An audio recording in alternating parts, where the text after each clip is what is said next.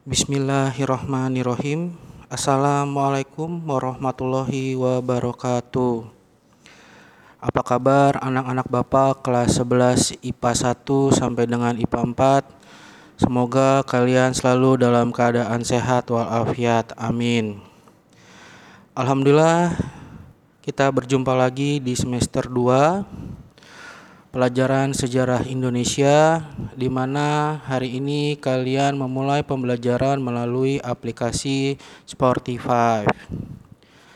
Baiklah, Bapak tidak akan basa-basi, kita mulai saja pembelajaran hari ini di mana kita akan masuk ke dalam bab 4 di mana bab 4 akan membahas Sumpah Pemuda dan Jati Diri keindonesiaan.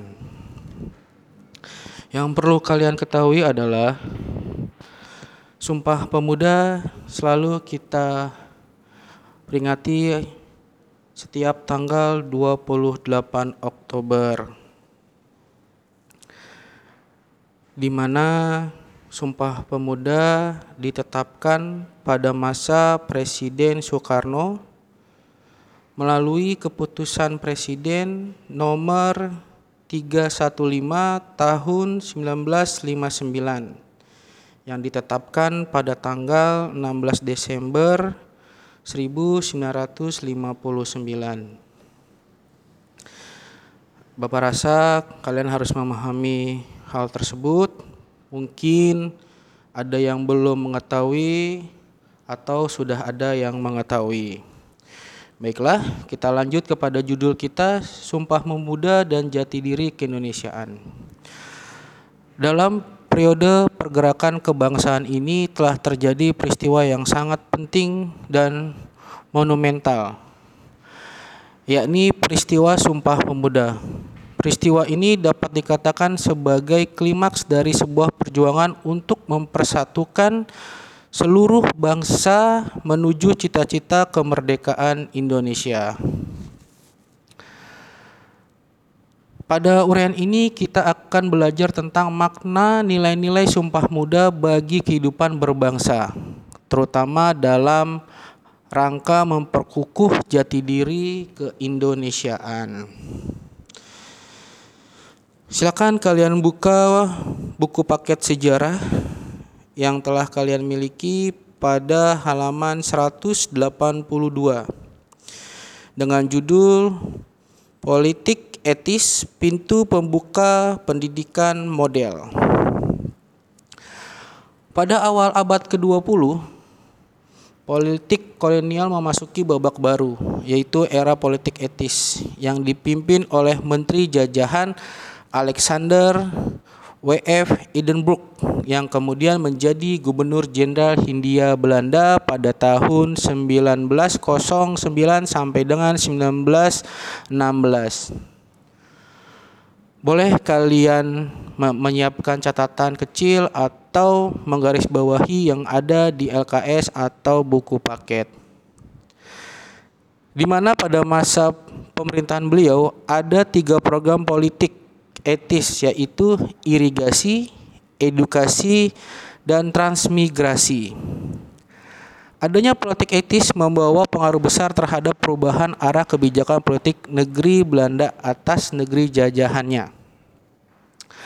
Pada era itu pula muncul simbol baru yaitu kemajuan. Dunia mulai bergerak dan berbagai kehidupan pun mulai mengalami perubahan. Pembangunan infrastruktur mulai diperhatikan dengan adanya jalur kereta api Jawa Madura. Di Batavia, lambang kemajuan ditunjukkan dengan adanya tram listrik yang mulai beroperasi pada masa awal itu. Dalam bidang pertanian, pemerintah kolonial memberikan perhatian pada bidang pemenuhan kebutuhan pangan dengan membangun irigasi. Di samping itu, pemerintah juga melakukan emigrasi sebagai tenaga kerja murah di perkebunan daerah Sumatera atau di daerah perkebunan-perkebunan di daerah Sumatera. Zaman kemajuan ditandai dengan adanya surat-surat R.A. Kartini kepada sahabatnya Nyonya R.M. Abendanon di Belanda yang merupakan inspirasi bagi kaum etis pada saat itu. Semangat era etis adalah kemajuan menuju modernitas. Perluasan pendidikan gaya barat sebagai model pendidikan modern merupakan tanda resmi dari bentuk politik etis. Pendidikan itu hanya saja menghasilkan tenaga kerja yang diperlukan oleh negara, tetapi juga pada sektor swasta Belanda. Adanya pendidikan gaya barat membuka peluang bagi mobilitas sosial masyarakat di tanah Hindia atau Belanda, Hindia atau Indonesia. Pengaruh pendidikan barat pula yang kemudian memunculkan sekelompok kecil intelektual bumi putra yang memunculkan kesadaran bahwa rakyat bumi putra harus mampu bersaing dengan bangsa-bangsa lain untuk mencapai sebuah kemajuan. Golongan intelektual Bumi Putra bisa disebut sebagai priai yang sebagian besar adalah guru dan jurnalis di kota-kota. Pendidikan dan pres itu pula yang menjadi sarana untuk menyalurkan ide-ide dan pemikiran mereka yang ingin membawa kemajuan dan pembebasan bangsa dari segala penindasan dari kolonialisme Belanda. Sebagaimana kalian pahami, di bab-bab sebelumnya kita sudah mempelajari kolonialisme Belanda. Mereka tidak memandang Jawa, Sunda, Minangkabau, Ambon atau apa pun karena mereka adalah bumi putra. Jadi efek yang disertakan dalam hal ini adalah kemajuan. Bagaimana mau bangsa ini mau menuju sebuah kemajuan membebaskan diri dari penindasan-penindasan kolonial Belanda. Selanjutnya adalah kalian buka pada halaman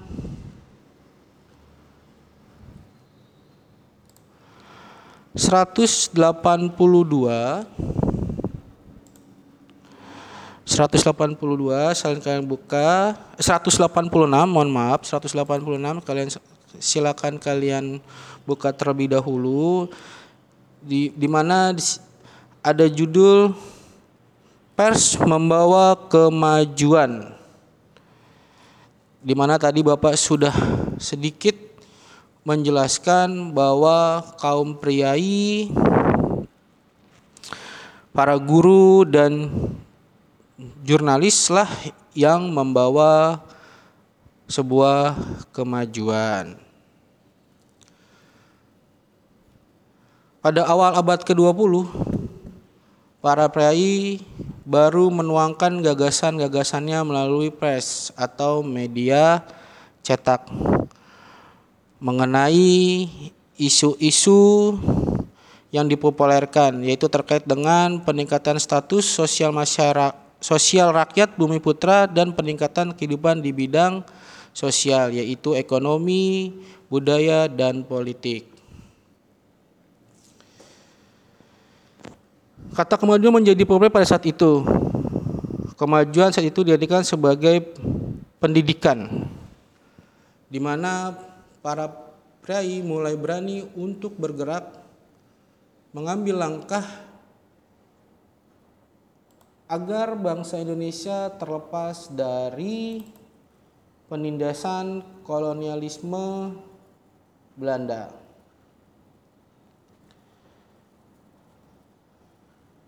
Sejatinya adalah Sumpah Pemuda adalah semangat yang menularkan untuk terus berjuang agar terbebas dari penindasan-penindasan kolonial Belanda. Untuk sementara itu yang bisa Bapak jelaskan. Apabila kalian ada pertanyaan, mari bersama-sama kita lanjutkan ke dalam Google Classroom atau bisa kalian bertanya melalui grup WA pembelajaran sejarah Indonesia. Terima kasih banyak telah mengikuti pembelajaran hari ini. Bapak harap kita bisa melanjutkan di Google Classroom seperti kelas lainnya.